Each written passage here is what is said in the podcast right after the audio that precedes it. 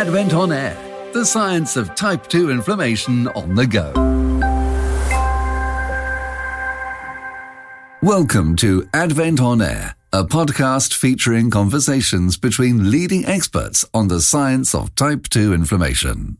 Today's episode features a conversation between esteemed dermatologist Dr. Lisa Swanson and renowned allergist Dr. Weily Soong, who will explore the journey to diagnosis for pediatric patients with atopic dermatitis, or AD.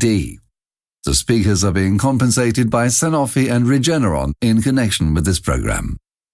Hi, everybody. I'm Lisa Swanson. I'm a dermatologist and pediatric dermatologist in Boise, Idaho. I work in private practice at Ada West Dermatology, and I'm also affiliated with St. Luke's Children's Hospital. Hi, I'm Weily Soong. Um, I'm an allergist and immunologist. I'm in private practice with Allervie Health. Um, my current position here is I'm Chief Research Innovation Officer, and I'm based in Birmingham, Alabama. Welcome to our podcast um, on uh, atopic dermatitis. Thanks for joining us. Uh, so, Dr. Swanson, uh, when a patient comes into the clinic um, and you suspect atopic dermatitis, what steps do you take to reach a diagnosis you can be confident in? The first thing to tackle whenever you're encountering a patient with a rash, figure out the diagnosis. And there are all sorts of fancy criteria, diagnostic criteria for the diagnosis of atopic dermatitis. I think we've all heard of the Hanifin-Rajka criteria, which is the most commonly used in things like studies. But really, in the clinic, it boils down to three main features. You have an itchy rash, it appears eczematous in its pattern and appearance, and it has a chronic or relapsing history. And so those are kind of the three biggies that you want to kind of say check, check, check. And then other things that help if it was an early age of onset, that's pretty consistent with atopic dermatitis. And if there's a history of atopy in either the patient in the form of asthma, food allergy, nasal rhinitis, etc., or a family history of atopy, that would definitely build a case towards atopic dermatitis. Um, I will say that you know sometimes reaching the diagnosis can be challenging. In your opinion, Dr. Soong, what do healthcare providers really need to focus on? Yes, I completely agree with your assessment that um, every atopic dermatitis patient is different. And that's one of the reasons why the disease is very heterogeneous. Uh, the criteria for diagnosis uh, of atopic dermatitis only really serves as kind of a guidance for this because we see, you know, atopic dermatitis, for example, develop um, in adults. And, and so that you don't necessarily have to have an early onset in age of atopic dermatitis. It is a clinical diagnosis, so you look at the symptoms and the signs of atopic dermatitis, and you look at their their lesions and other uh, quality of life disturbances. Um, and then you also see how they respond to treatment. And the way I tend to approach atopic dermatitis is that I start looking at the rash and I start trying to classify the rash. Is it an inflammatory type of rash? In this category, you're looking at potentially atopic dermatitis, psoriasis, contact dermatitis, chronic urticaria, uh, seborrheic dermatitis, or could this rash be more of an infectious type of rash? Uh, so you're looking at fungal infection or tinea, folliculitis. Um, could it be scabies or insects um, that's causing it? Could it be a yeast infection? Or could the rash be some sort of a more of an irritant type of rash, like dry skin, um, a heat rash, keratosis pilaris? What I do next is just see if it responds to steroid creams. And I start with a low to mid potency steroid creams and to see if it responds to that. Um, and then in adolescence, especially with the more papular lesions, atopic dermatitis could be more um, misdiagnosed and people might think it's more urticaria or contact dermatitis. Um, what have you seen uh, kind of in babies, Dr. Swanson? Well, you know, in babies, I think the most common thing I see is a pretty typical distribution of their dermatitic rash. You know, I see a lot of babies that have really prominent cheek involvement, chin involvement, and then scattered elsewhere tends to favor arms and legs as well. I see some pretty significant atopic dermatitis on the scalp in babies. I think one of the biggest differential diagnosis uh, to consider in a baby population would be scabies because, of course, that's very itchy too. And part of a scabies rash can even appear a little bit dermatitic. But of course, scabies, to your point, would not respond to topical steroids. And another clue to a scabies diagnosis is often at first the itch is out of proportion to what you're seeing visibly on the skin and so that can be a clue too. Whereas usually with atopic dermatitis you're seeing a hefty rash you're seeing you know pretty significant itching. I think in the older kids kids and teens the biggest uh, misdiagnosis is probably differentiating between psoriasis and eczema. And sometimes it's really hard. Sometimes kids will even have what we call eczema psoriasis overlap, where in one area of the body it really looks like eczema, and in another area of the body it really looks like psoriasis. And you're like, which one is it? And how are these two things happening together? Because atopic dermatitis is Th2 mediated and psoriasis is Th1 mediated. How are these inflammatory things occurring at the same time? But it happens. Yeah. When I uh, teach the allergy fellows, and some of them are very intimidated by looking at skin, and, and all they see is just, oh my gosh, this is a red, bumpy, uh, lichenified rash. And, and where, what, how should I treat this or how should I approach this? And I'm glad you broke it down. You know, one interesting that I encounter a lot in my pediatric patients and their parents is they are always wondering about food. Um, is this is this being caused by a food? What do I need to eliminate from my child's diet? Um, what are your perspectives on that as an allergist? I think if you ask um, different allergists and different dermatologists, you'll kind of start getting different opinions. Um, but historically, there's been some papers that suggest that under age two, certain foods like milk, eggs, and peanut can exacerbate the atopic dermatitis. Now, it is definitely uh, not known if foods are causing atopic dermatitis. We do think that there may be some uh, early sensitization through the skin that could worsen food allergies. And we also do know that having uh, moderate to severe atopic dermatitis, especially under age one, can be um, a major risk factor. And I think you guys, as allergists, you really um, play a pivotal role in sorting this out for us because as a dermatologist, you know, I hear the food question and, you know, I, I kind of get a little bit nervous. Um, and I don't want families just haphazardly um, avoiding foods. We know that leads to increased risk of food allergy. You know, the point I make to these families is if you have any questions about a potential food allergy, please go see an allergist in the area. They'll evaluate, they'll do the proper testing. Switching gears a little bit, let's talk about determining the severity of atopic dermatitis. Understanding how severe a patient's AD um, is is very important to assess your next steps related to patient care.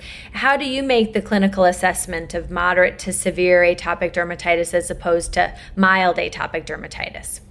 Yeah, so as we talked about, um, atopic dermatitis is really just a clinical diagnosis. Um, you're looking at uh, the signs and symptoms. Uh, you're also then looking at the response to treatment. So, because it was such a clinical uh, diagnosis, historically in the past, um, there have been very, very few clinical assessments that existed. That was probably uh, one of the um, barriers for developing new therapies is that we had a hard time defining what atopic dermatitis is. How do you define a mild atopic dermatitis versus a severe atopic dermatitis? And so, if you have a hard time defining it, then you have a hard time creating these endpoints for these uh, studies. But as these new treatments uh, for atopic dermatitis started to enter the market, they started creating these new assessment tools uh, to determine severity um, and to determine response to treatment. One of the good things uh, that has happened recently is that there is a very good uh, guideline, um, um, and the guidelines are based off of um, step therapy, uh, very similar to what we see in asthma. Uh, that you can start with uh, step one, step two, step three, step four, and in each step increases the potency of the topical steroids and also other um, um, creams that are used now in atopic dermatitis, and then also uh, it also now covers in the guidelines um, the use of biologics and other um, molecules for um, treatment of severe atopic dermatitis.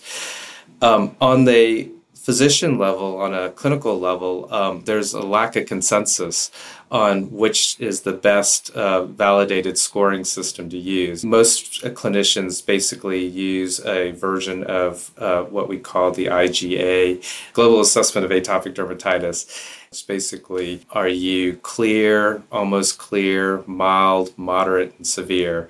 And I think most clinicians uh, use the IGA because that's how they describe um, a patient's atopic dermatitis. There's some other scoring systems like the EASI and the SCORAD and that are much more detailed and they require some calculations. The other thing I'd like to throw out there is that I think the severity of atopic dermatitis, it's more than just what it looks like. It's more than just the body surface area affected. It's how long has it been going on? What impact is it having on the patient experiencing it? How is it disrupting their life, their school, their relationships, their general health? Um, and so there's looking at the patient and getting a good sense for that. But there's also asking the patient, hey, how are you doing? How are you sleeping? How is this affecting you? What do you do for fun? Are you able to play sports? Do you go to sleepovers? You know, are you living your best? life or is eczema holding you back? Because that certainly elevates the severity of eczema if I'm talking to my patient about those things and it's having those impacts on them. Um, you're absolutely right. It's not only um, the signs and the symptoms and the psychological impact, but it's also the number of flares.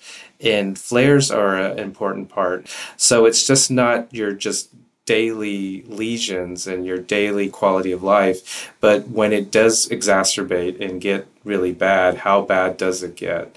So, Dr. Swanson, uh, misdiagnosis and delayed treatment can negatively impact not only the child's physical health, but also psychological health.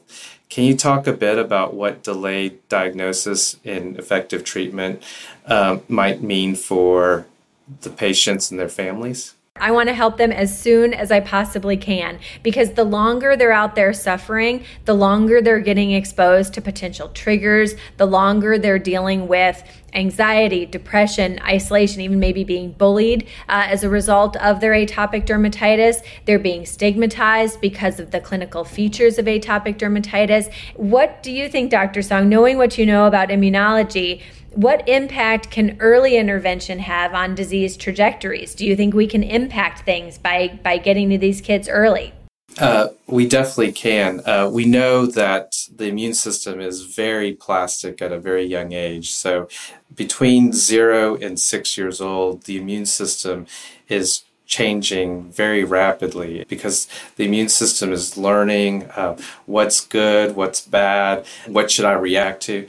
And we know that atopic dermatitis, especially um, at a very early age, like in infants, um, is a inflammatory disease and that systemic inflammatory disease can cause other diseases and other parts of the bodies. And we've talked about how um, atopic dermatitis is the number one risk factor for allergic asthma, allergic rhinitis. And so there's a lot of thoughts that say, hey, if we can intervene early with the atopic dermatitis, and especially in that crucial period between zero and two years old, that we may be able to prevent these other comorbidities, that we may be able to change the disease trajectory. And could we be preventing uh, the progression of allergic asthma? Could we be preventing uh, the progression of uh, allergic rhinitis? So interesting. It'll be so neat to see what happens with time as you know these treatments get better and better we intervene earlier and earlier what can we prevent it's really an exciting time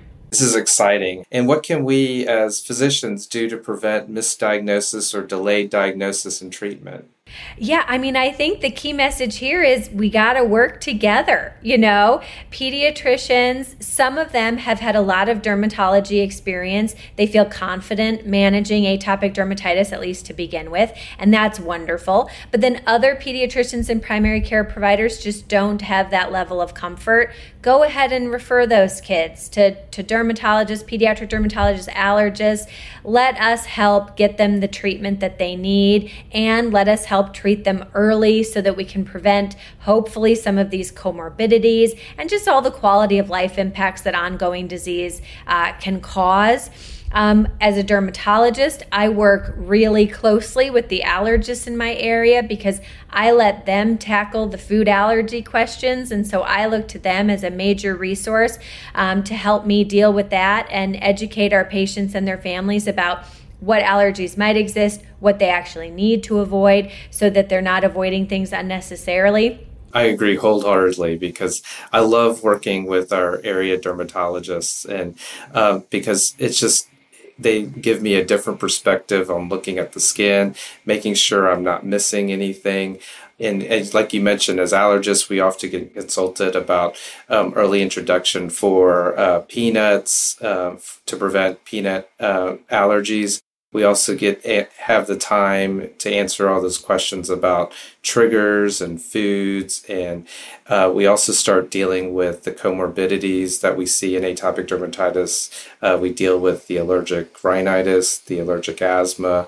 Uh, we're now seeing more uh, um, eosinophilic esophagitis. Um, so it's been amazing in our community in Birmingham, the collaboration between pediatricians, allergists, and dermatologists.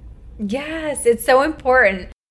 Thank you to our esteemed guests, Lisa Swanson and Weily Soong, for your valuable insights on the diagnosis and assessment of pediatric AD, determining AD severity, and the impact of delayed diagnosis on a patient's physical and psychological health. Thank you for listening to Advent on Air, providing the science of type 2 inflammation on the go. If you learned something from this, leave a review and subscribe to Advent on Air to hear new episodes on Spotify, Apple Podcasts, and AdventProgram.com.